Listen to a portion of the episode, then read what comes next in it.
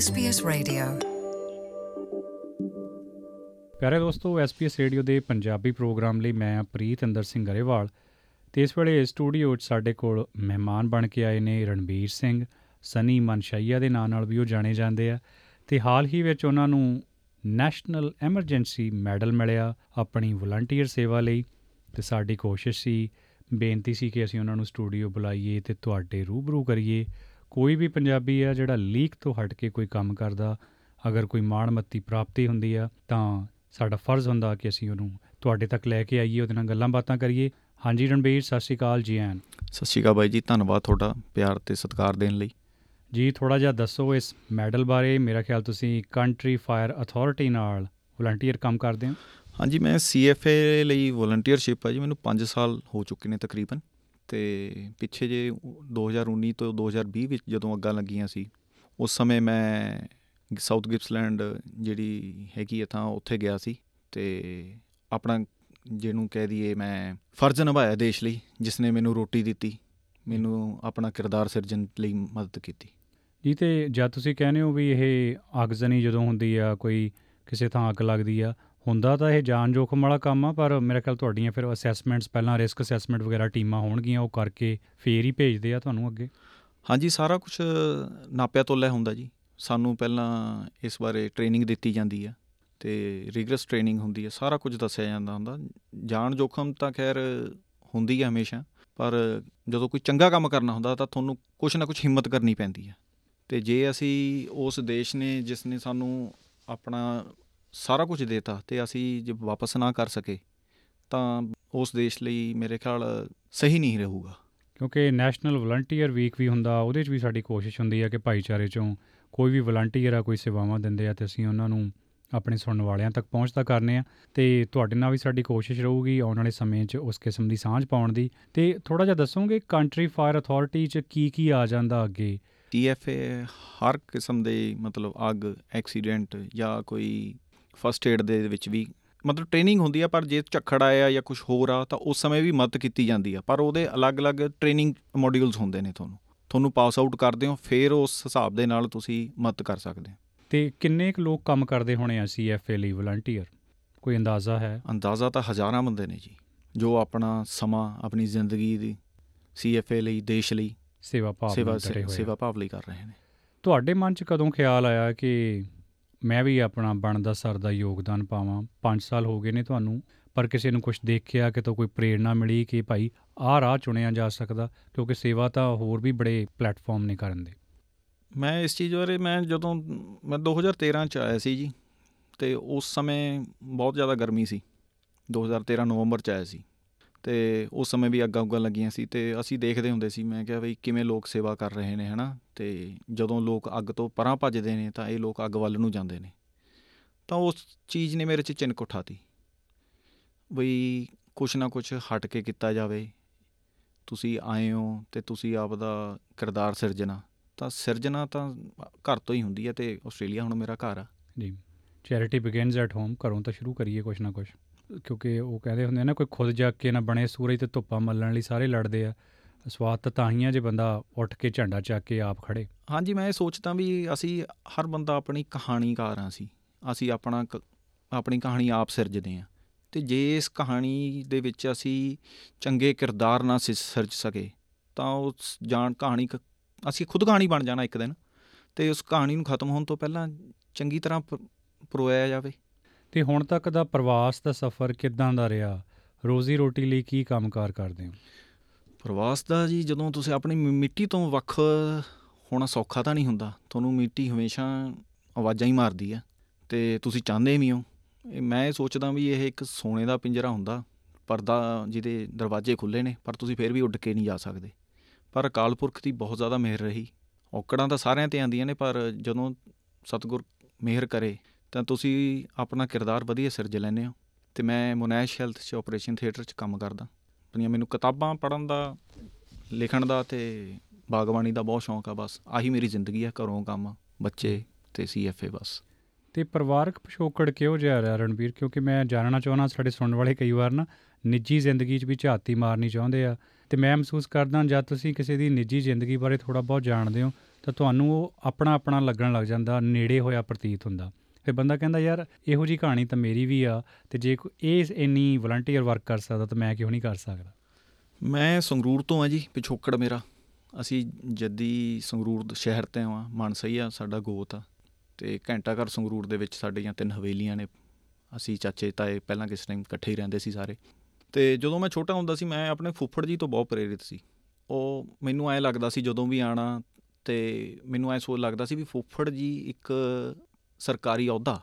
ਬਈ ਮੈਂ ਉਹਨਾਂ ਤੋਂ ਬਹੁਤ ਜ਼ਿਆਦਾ ਪ੍ਰੇਰਿਤ ਸੀ। ਮੈਨੂੰ ਕਿਸੇ ਨੇ ਪੁੱਛਣਾ ਤੂੰ ਕੀ ਬੰਨਾ ਚਾਹੁੰਦਾ? ਮੈਂ ਸੋਚਦਾ ਸੀ ਮੈਂ ਮੈਂ ਫੁੱਫੜ ਜੀ ਬੰਨਾ ਤੇ ਬਾਅਦ ਚੋਂ ਹੌਲੀ ਹੌਲੀ ਮੈਨੂੰ ਪਤਾ ਲੱਗਿਆ ਵੀ ਫੁੱਫੜ ਜੀ ਬੰਨਾ ਸੌਖਾ ਨਹੀਂ। ਕਿਉਂ? ਕਰਕੇ ਮੈਂ ਹੁਣ ਉਹ ਮੇਰੇ ਨਾਲ ਰਹੇ ਨਹੀਂ। ਚਲੇ ਗਏ ਸਾਨੂੰ ਛੱਡ ਕੇ। ਤੇ ਮੈਨੂੰ ਲੱਗਦਾ ਮੇਰੇ ਬਜ਼ੁਰਗ ਚਲੇ ਗਏ। ਮੇਰੀ ਜ਼ਿੰਦਗੀ ਦਾ ਸਾਰਾ ਕੁਝ ਚਲਾ ਗਿਆ। ਅਸਲ 'ਚ ਮੈਂ ਉਹਨਾਂ ਨੇ ਮੈਨੂੰ ਬਹੁਤ ਪ੍ਰੇਰ- ਪ੍ਰੇਰਿਤ ਕੀਤਾ। ਜਦੋਂ ਔਖਾ ਸਮਾਂ ਆਇਆ ਉਹਨਾਂ ਨੇ ਮੈਨੂੰ ਕਿਹਾ ਸੀ ਕਿ ਤੂੰ ਚਮਕੇਂਗਾ ਜ਼ਰੂਰ। ਹੋ ਸਕਦਾ ਬਸ ਉਸੇ ਲਗਨ ਦੇ ਵਿੱਚ ਮੈਂ ਇੱਥੇ ਪਹੁੰਚ ਗਿਆ। ਨਹੀਂ ਸ਼ਾਬਾਸ਼ੇ ਹੁੰਦੀ ਆ ਕੋਈ ਸੀਸਾਂ ਹੁੰਦੀਆਂ ਜਿਹੜੀਆਂ ਬੰਦੇ ਨੂੰ ਹਨਾ ਕਿਤੇ ਦੀ ਕਿਤੇ ਲੈ ਜਾਂਦੀਆਂ। ਤੇ ਇੱਥੇ ਫਿਰ ਆਪਣੇ ਪਰਿਵਾਰ ਨਾਲ ਰਹਿੰਦੇ ਹੋ? ਹਾਂਜੀ ਮੈਂ ਆਪਣੇ ਬੇਟਾ ਬੇਟੀ ਤੇ ਵਾਈਫ ਨਾਲ ਰਹਿਣਾ ਤੇ ਇਹ ਨੈਸ਼ਨਲ ਐਮਰਜੈਂਸੀ ਮੈਡਲ ਜਦੋਂ ਬੰਦਾ ਖੜਦਾ ਜਾ ਕੇ ਪੋਡੀਅਮ ਤੇ ਥੱਲੇ ਲੋਕ ਸਾਰੇ ਤੁਹਾਡੇ ਵੱਲ ਵੇਖ ਰਹੇ ਹੁੰਦੇ ਆ ਤਾੜੀਆਂ ਵੱਜ ਰਹੀਆਂ ਹੁੰਦੀਆਂ ਜਾਂ ਤੁਹਾਡਾ ਨਾਂ ਅਨਾਉਂਸ ਹੁੰਦਾ ਤਾਂ ਉਹ ਜਿਹੜਾ ਕੁਝ ਹੋਇਆ ਹੋਊਗਾ, ਉਹ ਜਿਹੜਾ ਪਲ ਛਿਣ ਹੋਊਗਾ, ਉਹਨੂੰ ਥੋੜਾ ਜਿਹਾ ਬਿਆਨ ਕਰੋਗੇ, ਕਿੱਦਾਂ ਮਹਿਸੂਸ ਹੋਇਆ ਤੁਹਾਨੂੰ? ਬਸ ਮੈਨੂੰ ਇਹੋ ਜਿਹਾ ਮਹਿਸੂਸ ਹੋਇਆ ਜੀ ਕਿ ਸ਼ਬਦਾਂ 'ਚ ਤਾਂ ਨਹੀਂ ਬਿਆਨ ਕੀਤਾ ਜਾ ਸਕਦਾ, ਪਰ ਮੈਂ ਕੋਸ਼ਿਸ਼ ਜ਼ਰੂਰ ਕਰੂੰਗਾ। ਮੈਨੂੰ ਐਂ ਲੱਗਿਆ ਵੀ ਮੈਂ ਜ਼ਿੰਦਗੀ 'ਚ ਕੁਝ ਖੱਟ ਲਿਆ। ਜੇ ਮੈਂ ਕੱਲ੍ਹ ਨੂੰ ਚਲਿਆ ਵੀ ਗਿਆ, ਤਾਂ ਇਹ ਚੀਜ਼ਾਂ ਮੇਰੇ ਬੱਚਿਆਂ ਨੂੰ, ਮੇਰੇ ਦੋਸਤਾਂ ਨੂੰ ਮ- ਮੇਰੇ ਭੈਣ ਭਰਾਵਾਂ ਨੂੰ ਸਦਾ ਯਾਦ ਰਹਿਣਗੀਆਂ। ਕਿਉਂ ਕਰਕੇ ਚੀਜ਼ ਮੈਡਲ ਲੈਣਾ ਤੇ ਮੈਡਲ ਨੂੰ ਸੰਭਾਲਣਾ ਦੋ ਅਲੱਗ-ਅਲੱਗ ਚੀਜ਼ਾਂ ਨੇ। ਹੁਣ ਮੈਂ ਇਸੇ ਜਦੋਜਹਿਦ 'ਚ ਰਹੂੰਗਾ ਕਿ ਉਹ ਚੀਜ਼ ਸਾਂਭੀ ਰਹੇ। ਤੁਹਾਡੇ ਕੰਧ ਦਾ ਫੋਟੋ ਸ਼ਿੰਗਾਰ ਬਣੂਗੀ ਤੇ ਮੈਡਲ ਤੁਹਾਡੀਆਂ ਯਾਦਾਂ ਨਾਲ ਵੀ ਕਈ ਵਾਰ ਜੁੜਿਆ ਹੁੰਦਾ। ਕਿਉਂਕਿ ਤੁਸੀਂ ਕੋਈ ਵੀ ਖੇਤਰ ਆ ਉਹਦੇ ਜਦੋਂ ਕੰਮ ਕਰਦੇ ਹੋ ਤੁਹਾਨੂੰ ਐਪਰੀਸੀਏਸ਼ਨ ਮਿਲਦੀ ਆ ਸਿਫਤ ਤੇ ਪਾਤਰ ਬਣਦੇ ਹੋ। ਤੁਹਾਨੂੰ ਆਪਣਾ ਆਪ ਹੀ ਚੰਗਾ ਲੱਗਦਾ ਵੀ ਯਾਰ ਜੋ ਮੈਂ ਕੀਤਾ ਚਲੋ ਇਹਦੇ ਲਈ ਤਾਂ ਮੈਡਲ ਲੈਣ ਲਈ ਤਾਂ ਨਹੀਂ ਕੀਤਾ ਮਨ ਦੇ ਸਕੂਨ ਲਈ ਕੀਤਾ ਪਰ ਫਿਰ ਵੀ ਇੱਕ ਗ੍ਰੀਨ ਟਿਕ ਤਾਂ ਵੱਜਦਾ ਹੀ ਆ। ਬਿਲਕੁਲ ਜੀ ਤੁਹਾਨੂੰ ਪ੍ਰੇਰਿਤ ਤਾਂ ਤੁਸੀਂ ਹੁੰਦੇ ਹੋ ਪਰ ਸਾਡਾ ਹਮੇਸ਼ਾ ਜਿਸ ਚੀਜ਼ 'ਚ ਮੈਂ ਖੈਰ ਇਹ ਸੋਚਦਾ ਵੀ ਜਦੋਂ ਤੁਸੀਂ ਕੋਈ ਕੰਮ ਕਰਨਾ ਨਾ, ਤਾਂ ਸੋਚ ਕੇ ਨਹੀਂ ਕਰਨਾ ਚਾਹੀਦਾ ਵੀ ਤੁਹਾਨੂੰ ਕੀ ਮਿਲੂਗਾ। ਕਿਉਂਕਿ ਜਦੋਂ ਤੁਸੀਂ ਸੋਚ ਕੇ ਚੱਲਦੇ ਹੋ, ਤਾਂ ਉਹ ਪਲੈਨਿੰਗ ਹੁੰਦੀ ਆ। ਪਲੈਨਿੰਗ ਨਾਲ ਕਦੇ ਵੀ ਬੰਦਾ ਅੱਗੇ ਨਹੀਂ ਵੱਧ ਸਕਦਾ। ਇਹ ਮੇਰੀ ਸੋਚ ਆ। ਕਿਉਂ? ਕਰਕੇ ਪਲਾਨ ਹਮੇਸ਼ਾ ਬਦਲਦੇ ਰਹਿੰਦੇ ਨੇ। ਦਿਮਾਗ ਨਾਲ ਸੋਚੀ ਹੋਈ ਚੀਜ਼ ਤੇ ਦਿਲ ਨਾਲ ਕੀਤੀ ਹੋਈ ਚੀਜ਼ 'ਚ ਫ਼ਰਕ ਹੁੰਦਾ ਹਮੇਸ਼ਾ।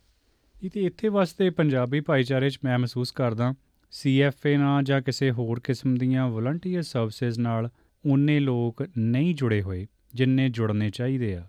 ਹਾਂ ਚਲੋ ਗੁਰਦੁਆਰਿਆਂ 'ਚ ਆਪਾਂ ਕਹਿ ਸਕਦੇ ਹਾਂ ਸੇਵਾਵਾਂ ਦਿੱਤੀਆਂ ਜਾਂਦੀਆਂ ਫ੍ਰੀ ਫੂਡ ਸਰਵਿਸਿਜ਼ ਵੀ ਸਾਡੇ ਲੋਕ ਕਾਫੀ ਹੈਗੇ ਆ ਪਰ ਇਹ ਅਦਾਰੇ ਆ ਜਿਹੜੇ ਵਾਈਡਰ ਕਮਿਊਨਿਟੀ ਨਾਲ ਜੁੜੇ ਹੋਏ ਆ ਇਹਨਾਂ 'ਚ ਆਪਣੇ ਲੋਕਾਂ ਦੀ ਕਮੀ ਥੋੜੀ ਜੀ ਮੈਨੂੰ ਖਲਦੀ ਆ।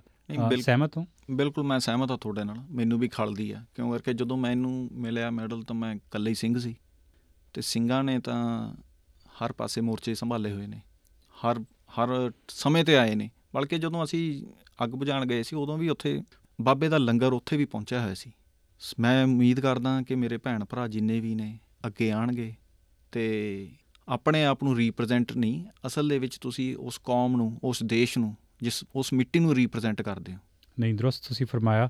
ਤੇ ਕੋਈ ਖਾਸ ਸ਼ਬਦ ਸਾਡੇ ਭਾਈਚਾਰੇ ਦੇ ਨਾਂ, ਕੋਈ ਸਨੇਹਾ ਅਗਰ ਤੁਸੀਂ ਸਾਂਝਾ ਕਰਨਾ ਚਾਹੋ, ਖਾਸ ਤੌਰ ਤੇ ਸੀਐਫਏ ਜੋ ਸਿ- ਜਿਸ ਕਿਸਮ ਦਾ ਤਜਰਬਾ ਰਿਹਾ, ਕਈ ਵਾਰ ਲੋਕਾਂ ਦੇ ਮਨ 'ਚ ਨਾ ਬੜੇ ਭਰਮ ਭੁਲੇਖੇ ਹੁੰਦੇ ਆ, ਵੀ ਯਾਰ ਨਹੀਂ ਯਾਰ ਉੱਥੇ ਤਾਂ ਗੋਰੇ ਹੀ ਹੁੰਦੇ ਆ। ਅਕਲੇਮੇਟਾਈਜ਼ ਕਰਨਾ, ਸੋਸ਼ਲ ਕੋਹੇਜਨ, ਇਹ ਚੀਜ਼ਾਂ ਬੜੀਆਂ ਜ਼ਰੂਰੀ ਆ ਵਾਈਡਰ ਕਮਿਊਨਿਟੀ ਜਾ ਕੇ ਕੰਮ ਕਰਨਾ। ਉਹਦੇ ਲਈ ਕੋਈ ਖਾਸ ਨੁਕਤੇ, ਕੋਈ ਖਾਸ ਟਿਪ ਕਿਹੜੀ ਚੀਜ਼ ਤੁਹਾਨੂੰ ਔਖੀ ਲੱਗੀ, ਕਿਹੜੀ ਚੀਜ਼ ਸੌਖੀ ਲੱਗੀ ਖੁੱਲੀਆਂ ਬਾਹਾਂ ਨਾਲ ਉਹਨਾਂ ਨੇ ਤੁਹਾਨੂੰ ਸਵੀਕਾਰਿਆ, ਉਹ ਥੋੜਾ ਜਿਹਾ ਬਿਆਨ ਕਰੋ ਤਾਂ ਮੈਨੂੰ ਚੰਗਾ ਲੱਗੇ। ਜਿਹੜਾ ਗੁਲਦਸਤਾ ਹੁੰਦਾ ਨਾ ਜੀ, ਉਹਦੇ 'ਚ ਅਲੱਗ-ਅਲੱਗ ਰੰਗ ਹੁੰਦੇ ਨੇ। ਰੰਗ ਦਾ ਕੋਈ ਮਕਸਦ ਨਹੀਂ ਮਤਲਬ ਜਿਹਨੂੰ ਕਿਹਾ ਜਾਵੇ, ਰੰਗ ਨਾਲ ਤਾਂ ਅਸੀਂ ਪ੍ਰੇਰਿਤ ਨਹੀਂ ਹੋ ਸਕਦੇ। ਤੇ ਨਾ ਹੀ ਇਹ ਸੋਚਣਾ ਚਾਹੀਦਾ ਵੀ ਉਹ ਗੋਰੇ ਨੇ ਜਾਂ ਕੁਝ ਹੋਰ ਸੀਐਫਏ ਬਹੁਤ ਵੱਡਾ ਪਰਿਵਾਰ ਆ। ਉਹ ਉੱਥੇ ਹਮੇਸ਼ਾ ਹੀ ਤੁਹਾਨੂੰ ਖੁੱਲੀਆਂ ਬਾਹਾਂ ਨਾਲ ਬੁਲਾਇਆ ਜਾਂਦਾ। ਉਹ ਇੱਕ ਇਹੋ ਜਿਹਾ ਪਰਿਵਾਰ ਆ ਜੋ ਤੁਹਾਡੇ ਦੁੱਖ ਸੁੱਖ 'ਚ ਤੁਹਾਡੇ ਨਾਲ ਰਹੂਗਾ, ਹਮੇਸ਼ਾ। ਉਹ ਜੇ ਤੁਸੀਂ ਬਿਮਾਰ ਹੋ, ਉਹ ਤਾਂ ਵੀ ਫਾਲ ਚੱਲ ਪੁੱਛਦੇ ਨੇ ਵੀ ਤੂੰ ਆਇਆ ਨਹੀਂ, ਸੁੱਖ ਸਾਂਝ ਦਾ, ਤੁਹਾਨੂੰ ਮੈਸੇਜ ਕਰਦੇ ਨੇ। ਜਿੱਤੇ ਜਦੋਂ ਤੁਸੀਂ ਜਾਣੇ ਹੋ ਨਾ, ਤਾਂ ਉਹ ਇੱਕ ਪਰਿਵਾਰ ਛੱਡ ਕੇ ਦੂਜੇ ਵੱਡੇ ਪਰਿਵਾਰ 'ਚ ਜਾ ਰਹੇ ਹੋ। ਤੇ ਮੈਂ ਐਡਾ ਵੱਡਾ ਨਹੀਂ ਹੈਗਾ ਕਿ ਮੈਂ ਆਪਣੇ ਭੈਣ ਭਰਾਵਾਂ ਨੂੰ ਟਿਪਸ ਦੇ ਸਕਾਂ। ਬਸ ਇਹ ਚਣਕ ਆ। ਅੱਖਾਂ ਮੀਚੋ ਤੇ ਤੁਰ ਪਓ ਤੁਹਾਡੀ ਮੰਜ਼ਿਲ ਤੁਹਾਨੂੰ ਮਿਲੂਗੀ ਮਿਲੂਗੀ। ਤੇ ਸਮੇਂ ਦਾ ਵੀ ਕੋਈ ਬੰਧਨ ਆ ਕਿ ਹਫ਼ਤੇ 'ਚ ਇੰਨਾ ਟਾਈਮ ਲਾਉਣਾ ਪਊ, ਮਹੀਨੇ 'ਚ ਇੰਨਾ ਟਾਈਮ ਲਾਉਣਾ ਕਿਉਂਕਿ ਰਜਿਸਟਰ ਤਾਂ ਹਰ ਕੋਈ ਹੋ ਜਾਊਗਾ। ਪਰ ਅਸਲ ਮਾਨੇ ਆ ਸਮੇਂ ਦਾ ਦਸਵੰਧ ਕੱਢਣ ਵਾਲੇ ਤਾਂ ਥੋੜੇ ਹੋਣੇ ਆ। ਪਰਿਵਾਰ ਨਾਲ ਰਜਿਸਟਰ ਤਾਂ ਸੀਐਫਏ ਨਾਲ ਬਹੁਤ ਹੋਣੇ ਆ ਵਲੰਟੀਅਰਸ ਕੀ ਉਹਨਾਂ ਦਾ ਕੋਈ ਕ੍ਰਾਈਟੇਰੀਆ ਮਾਪਦੰਡ ਹੈਗਾ? ਵੀ ਭਾਈ ਜੇ ਸਾਲ 'ਚ ਤੁਸੀਂ ਸਾਨੂੰ ਪੰਜ ਵਾਰ ਨਾ ਦਿਖੇ ਜਾਂ 10 ਵਾਰ ਨਾ ਦਿਖੇ ਜਾਂ 10 ਸਮੇਂ ਤੁਹਾਡੀ ਡਿਊਟੀ ਲਈ ਜੇ ਨਾ ਹੋਏ ਤਾਂ ਭਾਈ ਫਿਰ ਆਪਦਾ ਤੁਸੀਂ ਕਿਤੇ ਹੋਰ ਦੇਖ ਲਓ। ਇੱਕ ਗੱਲ ਜ਼ਰੂਰ ਸਮਝ ਦੱਸਣੀ ਚਾਹਾਂਗਾ ਕਿ ਜਦੋਂ ਕੋਈ ਕੋਈ ਬੰਦਾ ਕਹਿੰਦਾ ਨਾ ਮੇਰੇ ਕੋਲ ਸਮਾਂ ਹੈ ਨਹੀਂ ਤਾਂ ਉਹ ਝੂਠ ਬੋਲਦਾ। ਸਮਾਂ ਸਾਰਿਆਂ ਕੋਲੇ ਹੁੰਦਾ ਪਰ ਸਿਰਫ ਦੇਣਾ ਪੈਂਦਾ। ਅਸੀਂ ਹੋਰ ਪਾਸੇ ਵੀ ਜਾਂਦੇ ਆ ਤਾਂ ਜੇ ਇੱਕ ਇੱਕ ਦੋ ਘੰਟੇ ਦਿਨ ਦੇ ਇੱਧਰ ਨਹੀਂ ਕੱਢ ਸਕੇ ਤਾਂ ਕੀ ਫਾਇਦਾ? ਹੂੰ। ਸਮਾਂ ਸਾਰਿਆਂ ਕੋਲੇ ਆ। ਬਸ ਸਿਰਫ ਉਹਨੂੰ ਨਾਪਣ ਦਾ ਤੇ ਵੰਡਣ ਦਾ ਸੁਹਿਰਦ ਤਰੀਕਾ ਚਾਹੀਦਾ ਬਸ। ਜੀ। ਬਹੁਤ ਬਹੁਤ ਮਿਹਰਬਾਨੀ ਰਣਬੀਰ, ਤੁਸੀਂ ਸਟੂਡੀਓ ਆਏ, ਤੁਹਾਡੇ ਨਾਲ ਗੱਲਾਂ ਕਰਕੇ ਮਨ ਨੂੰ ਬੜਾ ਚੰਗਾ ਲੱਗਿਆ ਤੇ ਉਮੀਦ ਕਰਦਾ ਕਿ ਤੁਹਾਡੀਆਂ ਕਈਆਂ ਗੱਲਾਂ ਕਿਸੇ 'ਚ ਚਿਣਗ ਜਗਾਉਣਗੀਆਂ ਤੇ ਉਹ ਵੀ ਦੇਸ਼ ਸੇਵਾ ਲਈ ਜਾਂ ਕਿਸੇ ਨਾ ਕਿਸੇ ਢੰਗ ਨਾਲ ਆਪਣੇ ਦੇਸ਼ ਵਾਸੀਆਂ ਦੀ ਕੋਈ ਮਦਦ ਕਰਨ ਵਿੱਚ ਅੱਗੇ ਆਉਣਗੇ। ਅੱਜ ਸਮਾਂ ਦੇਣ ਲਈ ਬੜੀ ਮਿਹਰਬਾਨੀ ਤੇ ਨੈਸ਼ਨਲ ਐਮਰਜੈਂਸੀ ਮੈਡਲ ਮਿਲਣ ਤੇ ਇੱਕ ਵਾਰ ਫੇਰ ਤੋਂ ਤੁਹਾਨੂੰ ਮੁਬਾਰਕਬਾਦ। ਧੰਨਵਾਦ ਬਾਈ ਜੀ, ਤੁਹਾਡਾ ਬਹੁਤ ਬਹੁਤ